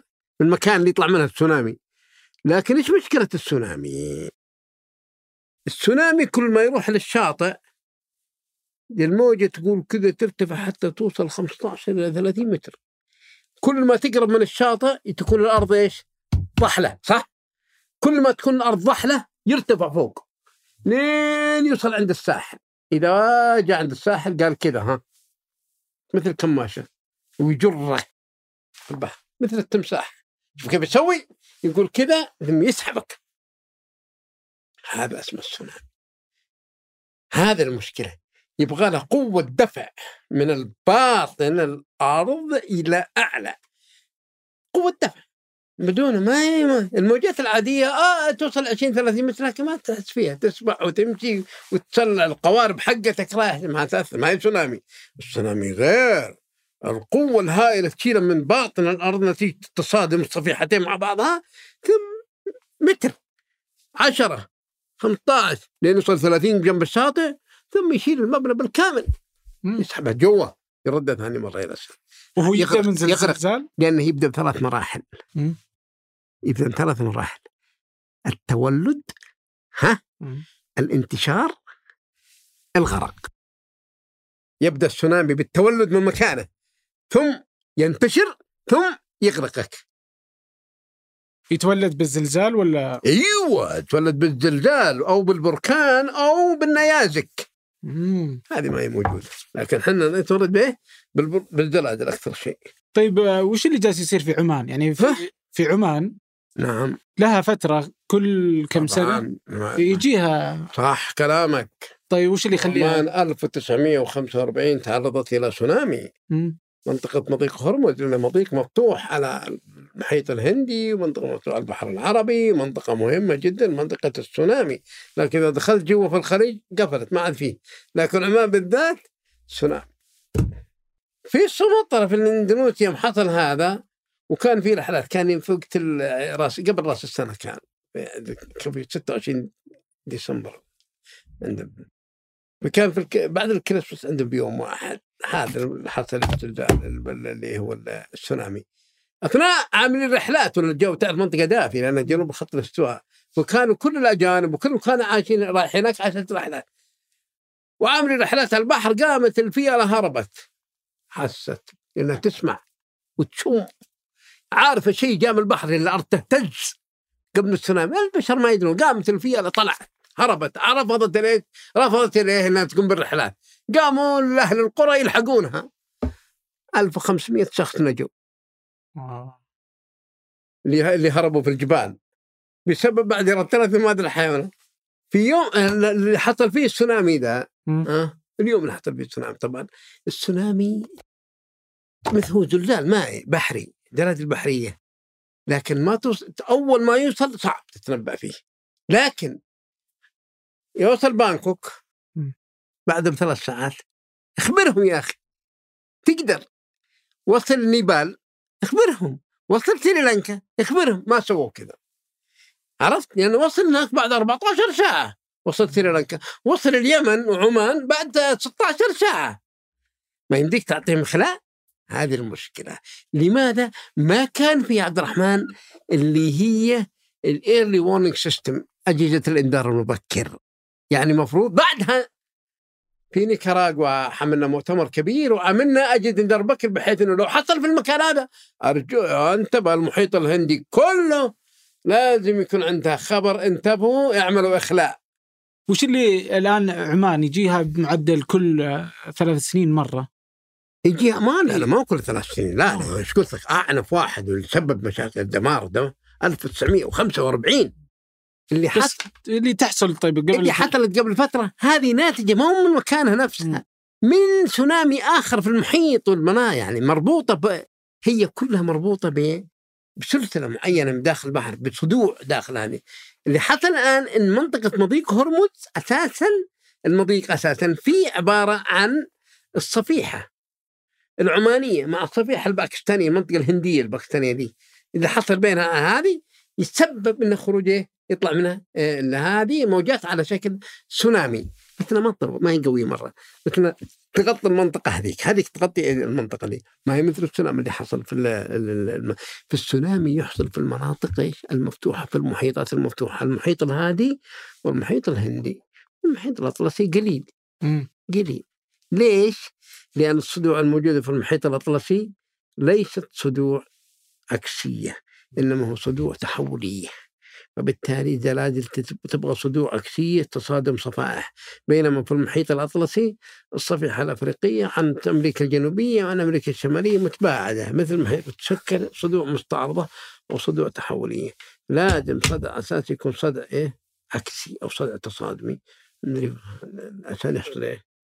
السونامي طيب إيش رأيك إني ودي أرجع إلى تشكل القارات أصلا؟ فالآن في نظرية الانجراف القاري. أحسنت. كنت أنت آه درفت أي؟ آه نعم. آه فهي تقول إن إن إن اليابسة كانت قارة واحدة ومن ثم انفصلت. صحيح. الأرض هذا صحيح؟ اي طبعا. هذا موجود عندك هنا. في الدرجة كانت الأرض قارة واحدة ثم انفصلت اسمها بانجية. فالأرض مكونة من ستة صفائح رئيسية. و12 صفائح ثانوية. عفوا ست صفائح رئيسية وست صفائح ثانوية. حنا الآن صفيحة ثانوية اللي حنا فيها أقول لك 2 مليون كيلومتر صغيرة. الصفائح الكبيرة في المحيط الهادي والمحيط صفائح عملاقة. فيش المشكلة؟ أيوة إذا كانت الصفائح قارية تصطدم مع صفيحة قارية مثل الصفيحة حقتنا قارية. تتصادم مع الصفيحة الإيرانية قارية. بس تصادم بسيط. بمعدل كم؟ 6 سنتيمتر في السنة. شفت الآن كيف؟ تندلق الايه الصفيحة القارية الأثقل تحت الصفيحة. الأخف. هذا واحد. قارية مع قارية. الصفيحة الثانية حتكون قارية مع محيطية. هنا مشكلة كبيرة مثل اللي في تشيلي والأرجنتين مناطق. صفيحة قارية تصطدم مع صفيحة محيطية. ليش يكون أقوى؟ لأن المحيطية تكون سريعة ما فيها تزييت وفيها حركة موية تحت تخليها تمشي بسرعة. فتسبب الحركات الزلازل قوية مثل اللي حصل في الزلزال أقوى زلزال حصل في الطبيعة. الآن اللي هو زلزال الجود فرايداي أو الجمعة الحزين اللي حصل في تشيلي. عام 1960 ميلادي. هذا أكبر زلزال حتى رختر قال تسعة ولا هو تسعة أساسا. كم؟ مقياس رختر ما هو مقياس ترى اللي تسمعون فيه ده. ما هو مقياس آه، مفتوح ترى ما له حد أعلى ولا ادنى عرفت؟ الناس يقول تسعة مقياس رختر. لا إذا قال سألك أحد يقول لا. مقياس رختر ما هو تسعة. ممكن يجي العشرة. ليش؟ على حسب قوة الصخور اللي تتحمل صلابة الصخور. فالآن مقياس رختر قال جبروه كان كان الزلزال هذا اللي في تشيلي 8 و9 في العشرة قال اجبروه خلوه تسعة ما هو تسعة لانها لوغاريتمي. لوج 10 كذا كذا سعه الموجة على الزمن على الفترة. فبالتالي مقياس رختر مفتوح. أما المقياس المغلق اللي هو 12 درجة هذا مقياس الشدة الزلزالية المعدل اللي يهم المهندس المدني عندما يصمم مبنى. يعتمد على مقياس الشدة. لكن أنا أعتمد على مقياس رختر رختر أهم ليش؟ لأنه واحد. اقيس الزلزال هنا بست درجات. في القاهرة بست درجات. في طوكيو نفس الزلزال بست درجات وخمس. بسيط فروقات لكن الشدة الزلزاليه هي مقدار الإحساس بالزلزال بمكان الحدث. في الزلزال إذا حصل في آه، الحقل. مم. اسجلها خمس درجات. لكن شدته كم عندك هنا؟ صفر. كم آه. شدته عندهم؟ عشرة مثلا ثمانية في الشدة الإحساس بالهزة في المكان. هذا اللي يهم المهندس المدني في المبنى عشان يصمم مبنى. لكن رختر ها كم على مقياس رختر هنا؟ كم قشتوا الزلزال حق العقبة؟ قلت والله خمسة ونص. أتصل بالزلزال في في المرصد طوكيو. كم قال والله خمسة وأربعة في العشرة. أتصل بالمرصد في مصر. كم خمسة شفت كيف؟ لأن عشان كذا أصبح رختر مقياس عالمي موحد. وتشكل منه من إيه؟ من شو اسمه من ال- المقاييس كثيرة. فهذا الفرق بين المقاييس اللي هذا رختر هذا أوكي. فهذه أنت أرجع سؤالك أنها تعمل القارات تشكلت القارات هنا هل كانت ال- المعادن والثروات آه، في باطن الأرض من من القارة الأولى؟ ولا هي تطورت مع تشكل القارات؟ لا هي تش... المعادن عندما تشكلت في باطن الأرض تشكلت الله تعالى كلها تشكلت المعادن في اوقات معينة في أثناء تشكل باطن الأرض وهذا لكن كل معدن وكل هذا تشكل زمن على حسب الوزن والكثافة النوعية. في الحديد ما تشكل معها. الحديد أنزل من السماء. الله تعالى يقول وأنزلنا الحديد. صح. لين أستقر في باطن الأرض. هو الوحيد اللي يقدر يتحمل 6000 درجة مئوية. في مركز الأرض. مركز الأرض. عبارة عن حديد ونيكل عند 5000 و- عند 6000 درجة مئوية. عند 6371 كيلو. فبالتالي الحديد والنيكل. في باطن الأرض في شكل صلب. فوقها حديد ونيكل في شكل سائل عند درجة آلاف خمسة وشوية أقل لين توصل الأرض فكل معدن من المعادن هذه اللي تتشكل في باطن الأرض تشكل في ظروف تشكل باطن الأرض بعد عملية اللي هو آه، يسموها الحركات البانية للجبال. حركات البانية للجبال عندما تشكلت الحركات هذه نجم عنها تشكيل المعادن وهذه وكل المم. في المملكة الآن مليانة جميع أنواع في الدرع لا أتكلم عن الدرع بس. أنواع المعادن اللي أنت تتكلم عنها سوى المعادن هذه طبعا على شكل خام. تجد النحاس هنا إذا رحت القوعية تحصل الذهب والنحاس والفضة مم. إيه. هل ممكن إنها ت- آه، تطلع معادن جديدة في المستقبل بناء على برضو إذا كذا تطلع وين يعني معادن بناء على التغير اللي جالس يصير في الصفائح ما و-. حتى المعادن اللي تطلع لها مع الثر مع ال- النشاطات البركانية الآن مم. إذا ما هو عندنا طبعا برنا معادن يعني معروفة ومتعارفه يعني خلاص. خلاص لانها تطلع عند درجة حرارة معينة وعند عمق معين يعني هذه لكنها تشكلت وانتهت في الحركة البانيه القارات طب أنا ودي أسألك على. شيء كتبته أنت في كتاب آه، زلزالية وحركية شبه الجزيرة العربية أيوه فكنت تقول آه لو افترضنا أن الهزات والزلازل في المناطق البترولية يعود سببها إلى وجود صدوع طبيعية نشطة فهذا يعني أنه بمرور الزمن سوف يزداد اتساع الصدوع وبالتالي يحصل هبوط حاد في في مستوى البترول وقد يختفي تماما. فنتكلم هنا عن عن سحب البترول. إيه. سحب البترول من الأرض. مم. آه فقديش طبعا أنت تقول إذا ما كان في شيء يوازيه. مم. لما نسحبه إنه المفترض إنه في شيء يعوضه. طبعا. ونعوضه بإيش؟ طبعا إيه. عوضه بالموية. نحط موية؟ طبعا. مسألة السحب. السحب من أعماق. البترول طبعا عندك. ماء غاز بترول. ماء غاز صحك. آخر شيء البترول. فعملية سحب البترول. سحب البترول. البترول في طبقات. كلها في طبقات. في السحب يكون بمعدل معين وإذا سحبت تعوض موية على أساس ما تختل الطبقه القشرة. فإذا أنت سحبت هذه لازم في الغالب يعوضون بمياه البحر. ولكن إذا عوضت بمياه البحر تلوثت الطبقة بالم- بالملح. وإذا عوضت بالمياه الم- العذبة ما عاد الناس لقوا إيش يشربون. شفت كيف الآن؟ ولكن الإشكالية تكمن فين؟ إيه. إذا أن معدل الضخ السحب عندك 200 ألف برميل في اليوم وقمت تسحب في اليوم مليون. هنا المصيبة. ينجم عنها زلزال بأربع درجات ونص. واو. أيوه. خذ الكلام من هذا اللي صار عندنا في خلي في الغوار قبل 12 سنة. سحبوا كان معدل 200 ألف برميل يوميا. سحب ألف مليون و200 أو مليون و100 وبالتالي نجم عنها زلزال أربع درجات ونص. سبب زلزال حس فيه في الأحساء. على بعد 50 60 كيلو. واو وهو زلزال ما هو طبيعي زلزال ما في لا صدوع. إذا قال لك في صدوع ما في صدوع. لأن لو كان في صدوع كان راح البترول ما شفته ما عاد لقيته تحت خلاص. ميش لكن ما هذا عبارة عن؟ نتيجة السحب. ولا عوضت موية ولا عوضت ما كان عندك كمية كافية تعوض بال منين تجيب المليون مل... عندك سحبت أنت الآن 1000 ومي- مليون و200 ألف برميل في يوم. لازم تعوض إذا ما عوضت تحصل انهيار للطبقة. فانهارت الطبقة وحسب بس. هذا اللي صار فين فين نجي على الأقل منها وضعه اللي هو في الخرج. في الخرج. وهنا. يسحبوا موية من المنجور. مم. من المنجور والجلة على بعد 2 كيلو. إذا سحبوا بكميات كبيرة مرة.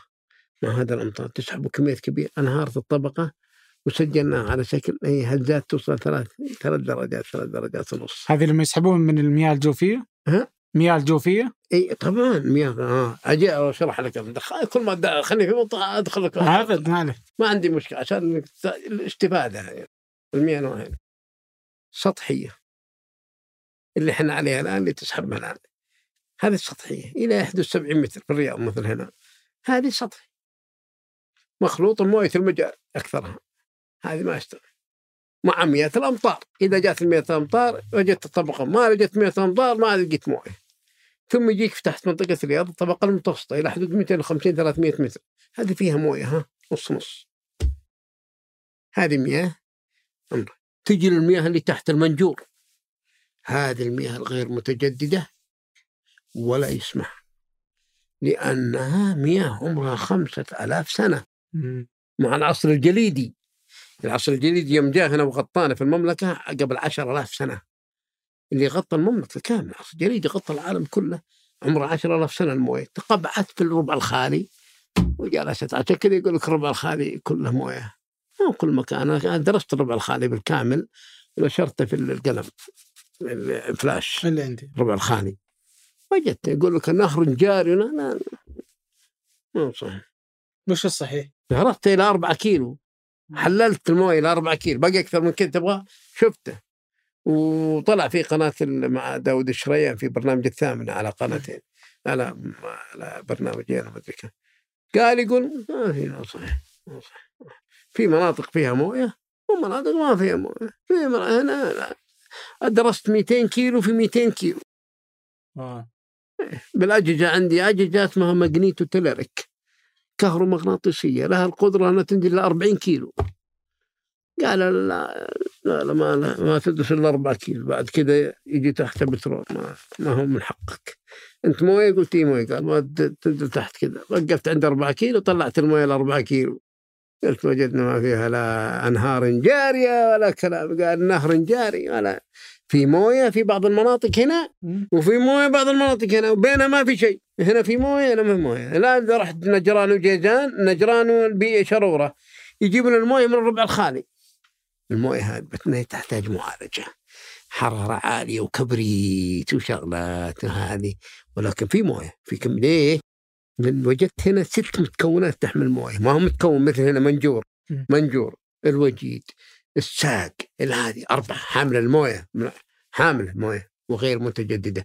ولا ينصح أنك تأخذ منها. لأنك إذا أخذت منها إيش ذنب الأجيال القادمة بعد؟ كم طيب؟ اللي يأخذون ال- اللي يسوون الموية منين يجيبونها؟ فين؟ شركات المياه. هنا؟ إيه. يجيبونها من التحلية ويخلطونها مع الوسيع. لا لا بعضهم يقول لك من مياه التح- الآبار وكذا لا ما هي من الآبار العادية ما- مسموح لهم الدولة مم. يعني مثلا الآن صلبوخ في. ستة سبع آبار منجورية هذه عادي ما عندك متجددة وعادي اي مسموح فيها لانك تخدم مواطنين اي بس هذه المياه متجددة؟ لا غير متجددة؟ لا ما هي متجددة مم. من يقول لك متجددة؟ المتجددة القريبة اللي 200 300 متر 150 متر بس الغير متجدده هذه. كيف ت... الآن الموية تدري متى توصل المنجور هذه؟ تأخذ لها آلاف السنين توصل حتى الموية تنزل تحت. ما هي متجددة. هذيك تشكلت قبل 5000 قلت لك أنا 5000 سنة عمرها 4000 سنة. متجددة. طيب. وإذا سحبت منها مصيبة. ويسحبون منها. إيش أقول لك؟ يعني في تجاوزات.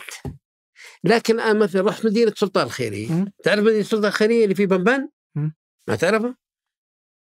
اللي وانت رايح بنبان أعرف. بنبان بس ما أعرفها. هذه المدينة. شفت إيه. المدينة دي إيه. اختبرتها اختبرتها أدور موية بالأجهزة اللي عندي. آه من هنا ما لقيت إلا ثلاث مناطق فيها موية قليلة. قالوا طيب إيش نسوي؟ المدينة موجودة والمرضى موجودين. فين كيف نجيب سرير اسره منين يشربون موية؟ قلت منجور. أخذ موافقة الدولة. ونزلوا إلى ألف متر أو شوي. على مدار الساعة 12 بوصة. اشرب بس غير متجدده هنا مشكلة. لكن لازم تقنن يعني صراحة لازم يعني إيش؟ أنا باخذ من المنجور من هنا. ما في شيء يجدد لازم إذا أخذت من هذا اقنن ما راح أشغل 12 بوصة على مدار الساعة. يعني أخذ أشغل أربع ساعات حتى أغطي هذا وبعدين كذا. وفي نفس اللحظة آه، يأخذون من المياه اللي تجي من آه، التحلية. ويخلطونها مع الوسيع أساس الملوحة. واخذوا منها. فبالتالي لازم لكن الأهم اللي أنا أوصي فيه وبقوة. انهم لازم يستخدمون الموية المعالجة. الصرف الصحي. مم. كيف يأخذونها في الشرب ولا بكرة الرياض بكرة الرياض 15 مليون نسمة. كيف تشربهم ذا؟ لازم تأخذ من المياه المعالجه هذه حقتها وتعيدها وتعيد تكريرها وتخليها تشرب من تعرف كل حاجة. ولازم يكون عندك أنا أساسا قلت الكلام هذا في التلفزيون في أكثر من قناة ولا زال لازم يكون عندك في داخل بيتك تيارين جزء خاص بالشرب بسيط وجزء خاص بال غسيل ولا؟ الحاجات بالزراعة والرش السيارات والحاجات. مرتاح. لكن المشكلة انهم يشترون مياه عذبة ويلعبون فيها هذا منها تحلية طيب. عندك خبر. بس إنها عندك تحلية. خبر قبل ما إن استهلاك الفرد في السعودية أكثر من أربع أضعاف استهلاك الأوروبي والأوروبي إذا قال كذا بيده طلع المويه من على متر. وحنا نقعد 20 عشان نوصل مويه وهو ما يستهلك الا ربع إيش اللي نستهلكه إحنا؟ يعني إيش المفروض؟ المفروض إن إحنا اللي نحافظ عشان كذا أرجع للكلمه الاولى. ترسيخ الثقافة لدى المجتمع هنا النقطة وهنا طيب. نفتقد طيب وش المشكلة هذه كلها تحلية تفضل حبيبي اللي توصلنا تحلية شيء الموية عندنا إيش فيها؟ تحلية طبعا طيب ما هي تاخذ من ال... تحلية ها؟ من البحر صح؟ أكثر من التحليه من برا لكن طاح الإنبوب. إيش البديل؟ أنفجر إنبوب مم. حصل مشكله حصل جلده حصل هده طاح إيش بديلك؟ يموت الرياض على طول على طول منطقة صحراوية وينك؟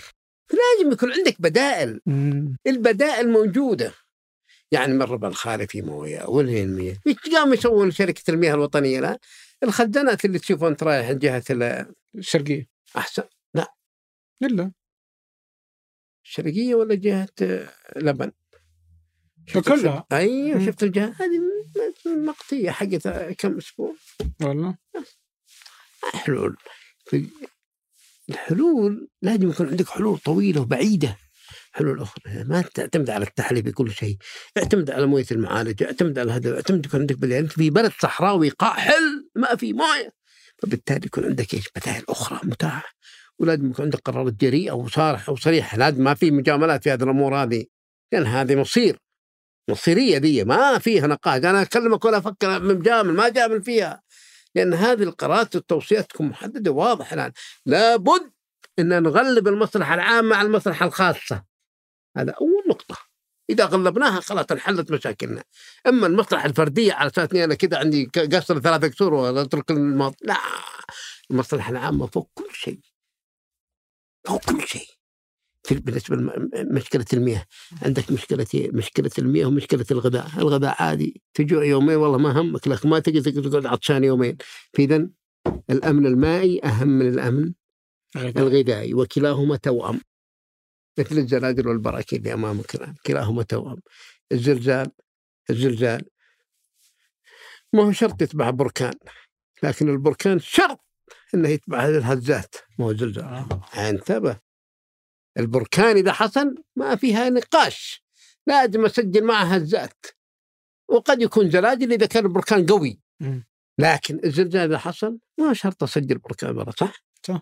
بالعكس ما وصل كذلك الامن المائي والغذائي كثير طيب دائما لما يجي طاري الربع الخالي أيوه والمياه والأنهار خالي يقولون إنها يعني دائما يرجعونها على حديث الرسول آه آه فهمت عليك. في أنها لا، إيه، فهمت عليك الآن لا لا أي. اللي هي آه، انها ستعود يعني ت- أن مياه أنهار مروجاً وأنهاراً. لا تقوم الساعة حتى تكون الجزيره العربية هنا هل في دلائل علمية على ذا؟ ما- صراحة أقول لك إياها أنه أنهار عندك الآن موجودة في الربع الخالي الطبقات القريبة من السطح. في الربع الخالي. أشجار وما أشجار آثار. هل هذه في يوم من الأيام إذا حصل تغير مناخي. تصير مناخ أوروبا عندك هنا؟ ومناخنا عندهم؟ تصير؟ الله. لكن صراحة هذه في علم الغيب ما أحد يقدر يقول فيها متى تصير أمروج وأنهار. لا أنا ولا غيري يقدر يفتي لك في هذا صراحة. بس هل في دلائل علمية؟ لكن ما عندي أي دلائل تثبت إلا بمسألة اللي هو اللي نشوفها الآن عملية الري والتشجير من الحاجات اللي أثبتت فشلها في السابق اللي زراعة القمح وما القمح وغيره وكلام هذه استنزفت المياه وخلت الموية كانت عمقها 50 صار عمقها 200 تحت الأرض وانهارت الطبقات وحصل مشاكل في الخرج وغيره ووادي الدواشر المناطق كلها بسبب زراعة القمح والشعير تستنزف. إيش يعني تروح أنت بريطانيا الآن تجد الآن البطاطس عندها تستورده وهي أكبر دول تقدر تصد تزرعه يستوردون عارفين كمية الموية اللي يحتاجها. يعني تفهم يعني القمح الآن في أستراليا وما أستراليا. طيب؟ عندهم موية يقدر فأنا الآن أروح أصنع قمح واخذ اصدره لمصر وأصدر لدول أخرى عشان إيش أنا ذلك؟ طيب أنا محتاج هذا الكمية هذه الهائلة كلها في صومع غلال ومطاعم الدقيق والأمور هذه كلها عرف كيف أنا أخوك فالآن لازم يكون في شيء من التقنين التقنين. طيب. أي شيء تفضل. السعودية الخضراء. سواء اعلنوا أعلنت السعودية في آه، مارس 21 إنها آه، يعني مشروع السعودية الخضراء لزراعة 10 مليار شجرة. أنا في أنا شغال معه في الموضوع. أنا في في ناس تيجي تقول إنه هذا مضر بالبيئة، إحنا صح. إحنا يعني دولة ما عندها مياه، ما عندها شيء، فكيف تزرع أشجار؟ أنا اختصاصي مياه وليس تشجير. يعني ما له علاقة بالتشجير. لكن التشجير يعتمد على المياه. في نوع مثل النخل ما يبغى الموية ولا يحتاج ما عندك مشكله لكن 10 مليار شجرة في كمية منطقة إنها جافة. آه، شبه قارية قاحلة المياه فيها تكلم عن كيلو واثنين كيلو المياه المتجد الغير متجددة الغير متجددة اللي هي المنجورية والجيل وما تحتها. ان استخدمتها. اذا الحل الوحيد استخدام المياه غير معالجه ولكن ما تبدأ المشكلة الآن اللي هي التوزيع الديموغرافي لهذه الم- العشرة مليار شجرة الآن. أنا وغير طيب. المختصين نفس الكلام هذا نتفق لأن لأن هي مسألة توازن عندك 10 مليار كم تحتاج كمية موية؟ قال لك انك ما عندك لازم يكون عندك ال- الكمية التشجير يتوازن مع الموية اللي عندي أنا اللي أنا بستخدم سواء موية تحلية سواء موية صرف صحي آه، معالجة مياه صرف صحي كون مياه جوفية مم. لازم هذه كلها توازن هذه على أساس طيب إذا إذا إحنا استخدمنا برضو نوعية الأشجار اللي ما تستهلك مياه استخدم ليش؟ أشجار ما تستهلك مياه واستخدمنا اللي ما تستهلك مياه كثيرة واستخدمنا ال- الأشجار اللي اللي طبيعتها النيتف. وإذا استخدمنا مياه معالجة أيوة، أيوة، استخدمنا أيوة، تقنيات أيوة. في هذه فهذا ممكن هذه إي ممكن أي، بس فإحنا هي- ما قلنا أيوه طيب. طيب جالس أقول لك لازم التنويع ولازم المدة يعني أنت لا تقول لي ثلاث سنوات أبغى لك عشرة. تقول أبغى لها عشر سنوات ما له عشرة يعني بشوف خلال الثلاث سنوات الأولى. قديش الكمية اللي استخدمتها في الموية غطت ما غطت؟ هل أنا واصل ولا أوقف؟ ولا أزيد؟ بكم نسبة الزيادة على 10 20 سنة؟ حتى تمشي مع الأمور. يا نعم. عرفت كيف الآن؟ ما هي كل منطقة أنت الآن بتركز بعدين في المناطق اللي تتطلب؟ لأنك أول شيء لازم يكون عندك توزيع ديموغرافي. مم. إيه، فين تحتاج هذه؟ مناطق التشجير مناطق ما كل منطقة تزرعها صح لا لا؟ لا فبالتالي نوعية التشجير مهمة جدا. كمية المياه المياه الأهم والاهم هي كميه كم كمية المياه المعالجة؟ لكن أعطيك نقطة إضافية. لازم تعرفها الآن وهذه لازم نعالجها مياه تحت منطقة الرياض. وجدنا في الدراسة خذ الكلام من 30% من المياه تتسرب في الباطن نتيجة إيش؟ انابيب الصرف انابيب المياه مم. المياه العذبة. اللي تجي من هذه المياه العذبة. نتيجة الانابيب هذه يحصل ليكج تسربات. وتاخذ المياه تنزل 30% من المية في المية تنزل. لازم تستفاد منها. ما استفدنا منها. تعرف نتيجة إيه؟ الملف. هذه لازم تعالج المياه. هذه شغل شركة المياه. تعالج المياه الانابيب هذا عشان تقلل ال 30% هذه اللي ذبحها. فين تروح هنا؟ تصرف تحت. ولا استفدنا منها ولا أخذنا منها شيء. وهي, وهي ما هي ما هي عميقة. قريبة مم. السطح هي قريبة من السطح عشان كذا أقول لك المياه هنا أكثرها مختلطة بمياه الصرف. نتيجة الليكج هذا اللي يحصل. عندنا الآن. فبالتالي هذه لازم تؤخذ في الاعتبار في مسألة التشجير في مسألة أي شيء. المياه عامل مهم جدا جدا. وعمليه التقنين كيف استخدامها لا عارف كذا أنت في منطقة واحدة منطقة ما تعتمد بس فقط على مصدر واحد كتحليه وما. يعني كانت بعض الدول الآن يعني مو معها كان ان انه يستخدمون مثلا في مياه البترول يعني يستخدمون مياه البحر يعني يجيبونها في مياه البحر على أساس إيه؟ تغطي يعوضون. لكن عندك لو جيت المنطقة في الحسا مثلا حسا وجيت استخدمت متكون من رضمة مم. من من أكبر المتكونات اللي تحمل الموية في المملكة في الحسا هذا متكون مياه عذبة ممتازه لا ما تشوفه روح الحسا الآن. فين النخيل اللي فيها؟ تسحب هذا. نزلت المياه فهبطت معدتها مم. الآن مشكلة في بعض المناطق. اللي ياخذوا المياه هذه يحقنون بها. المناطق البترولية هذا نعم. برضو. فبالتالي أعتقد بالشركات الآن أرامكو. هذا عارف الكلام هذا. بتجيب المياه اللي من البحر. عشان إيه؟ تحقن بها عشان تعوض خاصة. المناطق لكن اللي في البحر مثل حقول السفانية والحقول الأخرى ما عندك مشكلة فيها أتكلم عن المياه اللي في ال- الغواره اللي قريب. طيب أنا ودي آخر حاجة آه أه. آه ودي أسألك سؤال عن آه، المريخ. مدينة. لا لا. الكوكب. كوكب المريخ. آه. فالحين في ناس يقولون ما أدري إذا قد سمعتها ولا لا بس اللي هي زي إيلون ماسك ولا غيره اللي آه، على إنهم يعيدون هندسة الكوكب واليابسة حقته في إنهم آه، يزيدون درجة الحرارة علشان الإنسان يقدر يعيش في المريخ. عشان الرحلات وما رحلات سياحيه ولا لا لا الناس بتسكن هناك خلاص. إيه. فهل هذا ممكن؟ إعادة هندسة كوكب آه، زيادة الحرارة فيه جعل الكوكب قادر على أنه يصير في مياه في يعني علميا. أنا أشوف لا اخفيك الكلام هذا أنت الآن تتكلم عن القمر ثم تتكلم عن المريخ هذا من ضمن المجموعة الشمسية. مم. أنت تتكلم عن قمر يبعد عنك ملايين الأميال. القمر قريب منك أقرب شيء أقرب شيء الكوكب وأقرب شيء لل...